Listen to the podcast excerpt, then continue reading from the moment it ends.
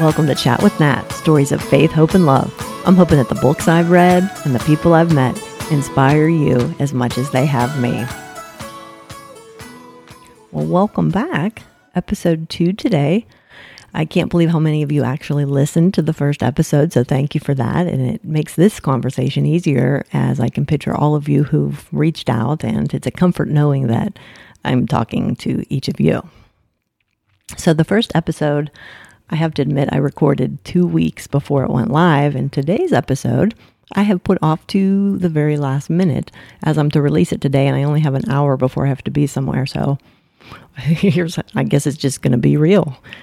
And today's title is um, the episode is titled Nat's Bookshelf. And don't worry, I'm not going to bore you with every single book I've ever read, at least not today. But I do learn so much with every book that I read, and I think it's selfish to keep to myself, and I just like to share. So I'm going to share with you some things. I have to admit, I'm really bad at remembering where I've read something and giving credit to the author. Uh, it's probably because I'm usually reading more than one book at a time, but I figured that this might be a good avenue to intentionally give credit where credit is due. And so I'm hoping to do this Nat's bookshelf at least once a month to summarize what I've read or what I'm reading and where it came from. But um, knowing me, that it'll be more than one book that I'm sharing each episode. But that that's the goal is to do one. So for this episode, I thought what I do is I go over some of the bookshelves that in my own life in all of the houses that I've lived in over the years. And, you know, it's something that may be a fun activity for you to think about as well, like thinking back to all of the houses you've lived in and the bookshelves that you've had there and the types of books that you have had on your bookshelves. I think it's um, always good to like go back and and see what you were drawn to and think about why why you were drawn to there. There's you know usually something that you could have learned by everything that you read. And and so when I'm thinking about like my bookshelves in my life, when I think about my house that I lived in growing up, I was fortunate to live in the same house growing up. I lived there for 19 years until I went away to college. But I was thinking about this the other day like I don't really remember as a young child any bookshelves in our house. I'm sure there were, but I just for some reason I've either blocked it or I, I can't remember. And I can only remember one book as a young child, and it was The Cat in the Hat. And I'm, I, I take pride in the fact that I was able to recite almost this entire book from memory at one point. It might be because it's the only book that I can remember in the house. Maybe that's the only one that I was reading. Um, like I can still do a lot of it today. Like the sun did not shine, it was too wet to play, so I sat in the house on that cold, cold, wet day. I sat there with Sally, we sat there, we two, and I said, How I wish we had something to do. I could go on, but like I don't want to cross the line by using material that's not mine. But um, I I love reciting that and just like the rhyming and you know thinking about thinking about it like maybe because it rhymed with my name Nat cat hat. Uh, so I don't know if that's why it's stuck in my memory so much or not, but it's, it's still to this day one of my favorites. um, I'm gonna have to ask my mom why I can't remember about any other books in the house. Um, I do remember there was always a Reader's Digest on the back of the toilet. I definitely remember that. I loved reading stories. You know, I guess maybe I need to give her some credit for my love of stories because I was reading Reader's Digest as a child instead of children's books.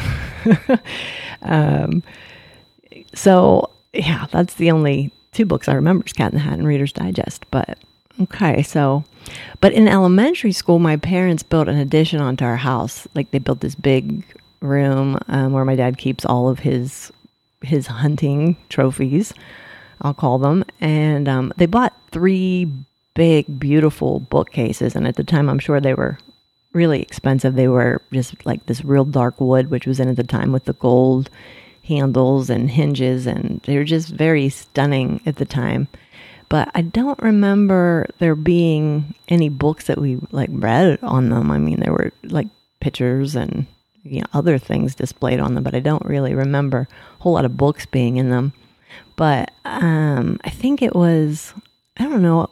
She she started. My mom started to buy encyclopedias. They were beautiful. I don't know. Even I can't even see. I'm so bad at this. I can't even give credit to what kind of encyclopedias they were. I'm guessing they were like Encyclopedia Britannica or something on those lines, but they were dark, like they matched the the bookshelves and they had gold imprint on them and the overlay on the pages. Like they were fancy books. And I just remember thinking how stunning that, they were. And, you know, they, when you opened them up, they creaked and had these crisp white pages and beautiful pictures. And, and the font was in like a very laid out everything was just laid out very nice and i just remember thinking they were pretty stunning probably because i didn't have a lot of books to look at. These were like exciting to me.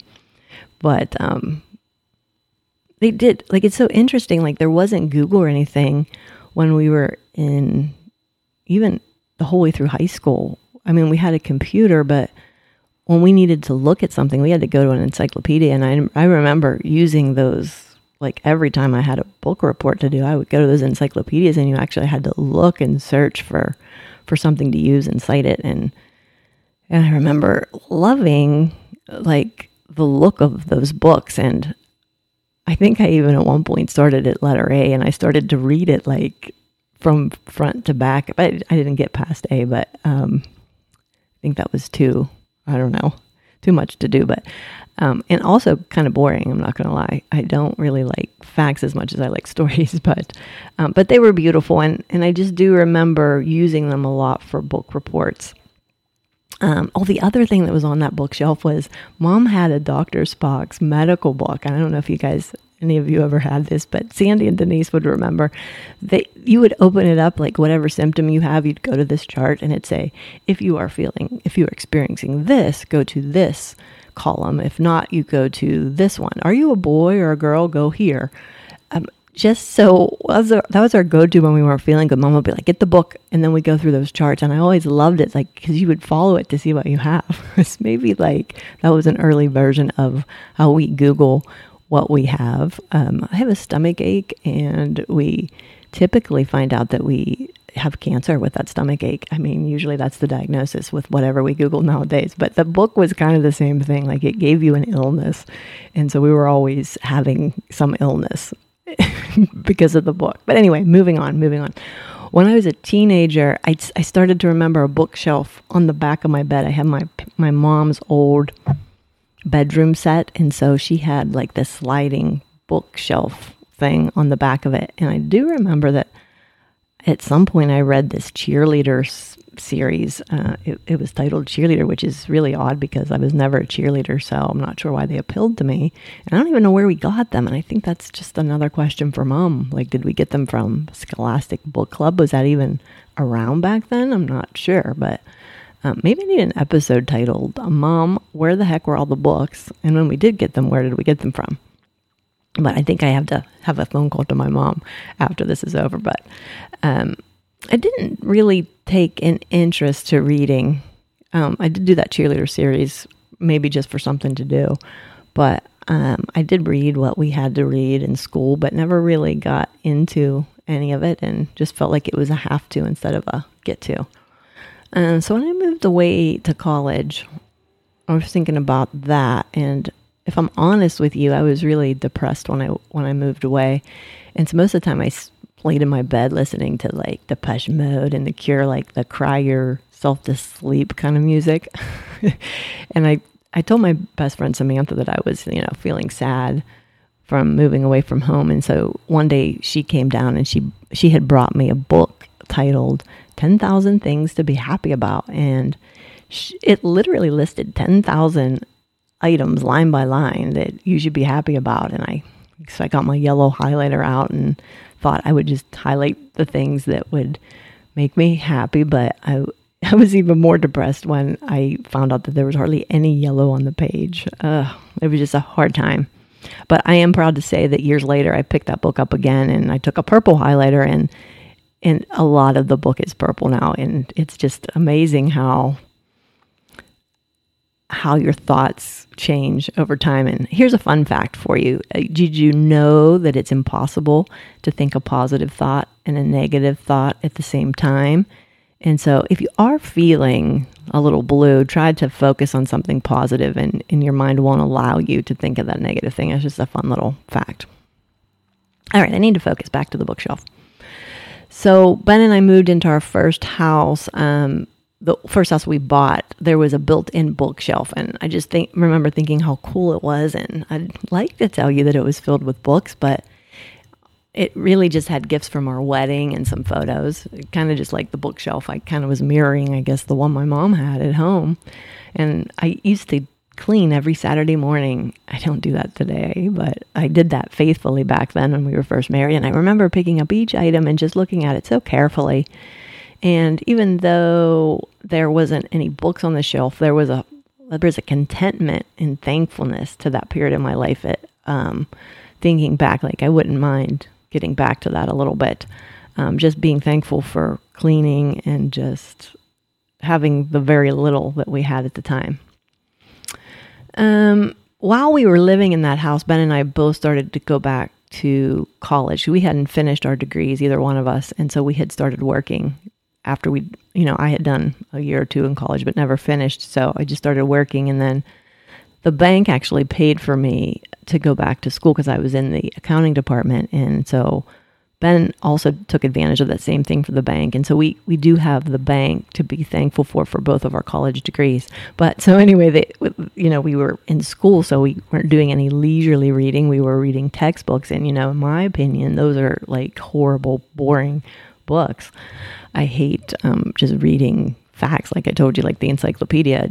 But I did it. Um, it didn't come naturally to me and I had to work hard at it. So there was like no time for casual book reading in my life. But um, one of the accounting classes that I was required to take, well, it wasn't accounting, it was, you know, you had to take a literature course. And so I just remember really enjoying that class during all of those accounting classes. That one was kind of like a, an escape for me. Like I was in this other world for a minute. And so I remember really enjoying that, but not not taking it seriously, just, you know, thinking, oh, that was fun for the time. It's over now. I got to get back to accounting. And so when that class was over, you know, I stopped reading and I, you know, I just focused on work and there was no time and I was tired when I came home. And so, you know, and then years later, we started to have kids. Well, we had Josh and I guess I started reading books on a nightly basis with him, which when I think of, you know, he had a little bookshelf in his room with some of our favorites on. And I really smile when I think about all of those books that we read every night. That was a treasured time that, you know, I did that faithfully for 10 years with him every night, read him a book. And a lot of the one, same ones over and over again. I think of, um, you know, the standard Goodnight Moon and How Do Dinosaurs Say Goodnight those are good wind down books for the end of the day. Like, and when you hear those, you know, it's time for bed. Um, they talk, they go through all of the stuff about preparing for bed, and so those are good wind down books. And so we, we read those probably every night for 10 years. But um, another favorite was Mars Needs Moms. I don't know if any of you have ever read that one, but it gives credits to moms for thankless activities like such as, and I believe it actually says driving kids to soccer practice, which I've done for many, many years. And it's not it is thankless, but it is also a treasure. And so that book kind of addresses that. So that's why I like that book. Um, also liked how I became a pirate because I got to talk in a pirate voice, and that was fun for me. I got to play. and all there was the Oh No David books, and I would read like Oh No David, no. And it what it did is it showed uh, all the things that David did wrong, but no matter what he did at the end of the story, his mom still loved him no matter what he did. So that was a good a good message for that book. Um, oh, and then uh, Charlie and Lola, they I love those books. I would say, Josh, can we please read Charlie and Lola because I wanted to talk like this. I just I, I don't know. I just had so so much fun doing that, and he he's probably dying that I actually did that voice right here, but um, those were my favorite, and I just wanted to play when I read. So um, that was one of my favorites. And oh, the, the last one I have listed here is um, maybe it's because now it was a book that I had gotten at Ollie's, you know, good stuff cheap store, And I don't think it was a bestseller or anything. I can't even tell you who wrote it, but it was about a little boy who was being bullied. And on every page, it says, Was it because? And what it does is it goes through and talks about someone who was being bullied and helps you think that maybe they're not just mean, that maybe they're hurting inside. And so I thought that was a good message. And that, that book actually was the first time that I had any exposure to thinking why people are mean is nothing to do with who they are inside, but but how they're hurting. And so I just really loved that book. I can go on, but um, those were our go tos, and I'm sure you have your favorites too. And I love to hear about them. Um, I just I love the messages of those children's stories during Aiden's toddler years, so Aiden was six years younger than Josh. Um, we had those same books. Obviously, I just moved them from Josh's room to Aiden's room, and and so we read those same books over and over again. But um, unfortunately, during Aiden's toddler years, I was working at the bank, and there was the credit crisis in the banking industry, so it was requiring long amounts of hours to be working, and so there were many times I wasn't home most of the night, but I would run home if I could and read him a story and tuck him in. And those 10 minutes were so, I mean, it was 10, 20 minutes, not very long, but they're just so, it was a treasure for me because I was able to kind of just sit and relax with a toddler, you know, reading a story, which was, it, it was so, so nice and so needed at the time. And one of his, like we used the same one, the same books that Josh and I had read, but we added a couple new ones. Um, I think it was Goodnight Opus. It's part of the Berkeley Breathed series. And one of the lines in that Goodnight Opus story is that you can escape into the story. And so it was about this little boy reading to his grandmother, I believe, and he makes up all of this stuff. And and and for that brief period of time, I when when I got to read with Aiden, I got to escape into the story and leave the accounting world. And I think it was a hint from God that to escape the stress is to listen to a good story. Turns out the children's books weren't enough of an escape from the stress of work for me. And when Aiden was just four years old, I was diagnosed with cancer. And at that point in time, I didn't have a bookshelf in my own house. I'd been too busy working and I'd stopped reading.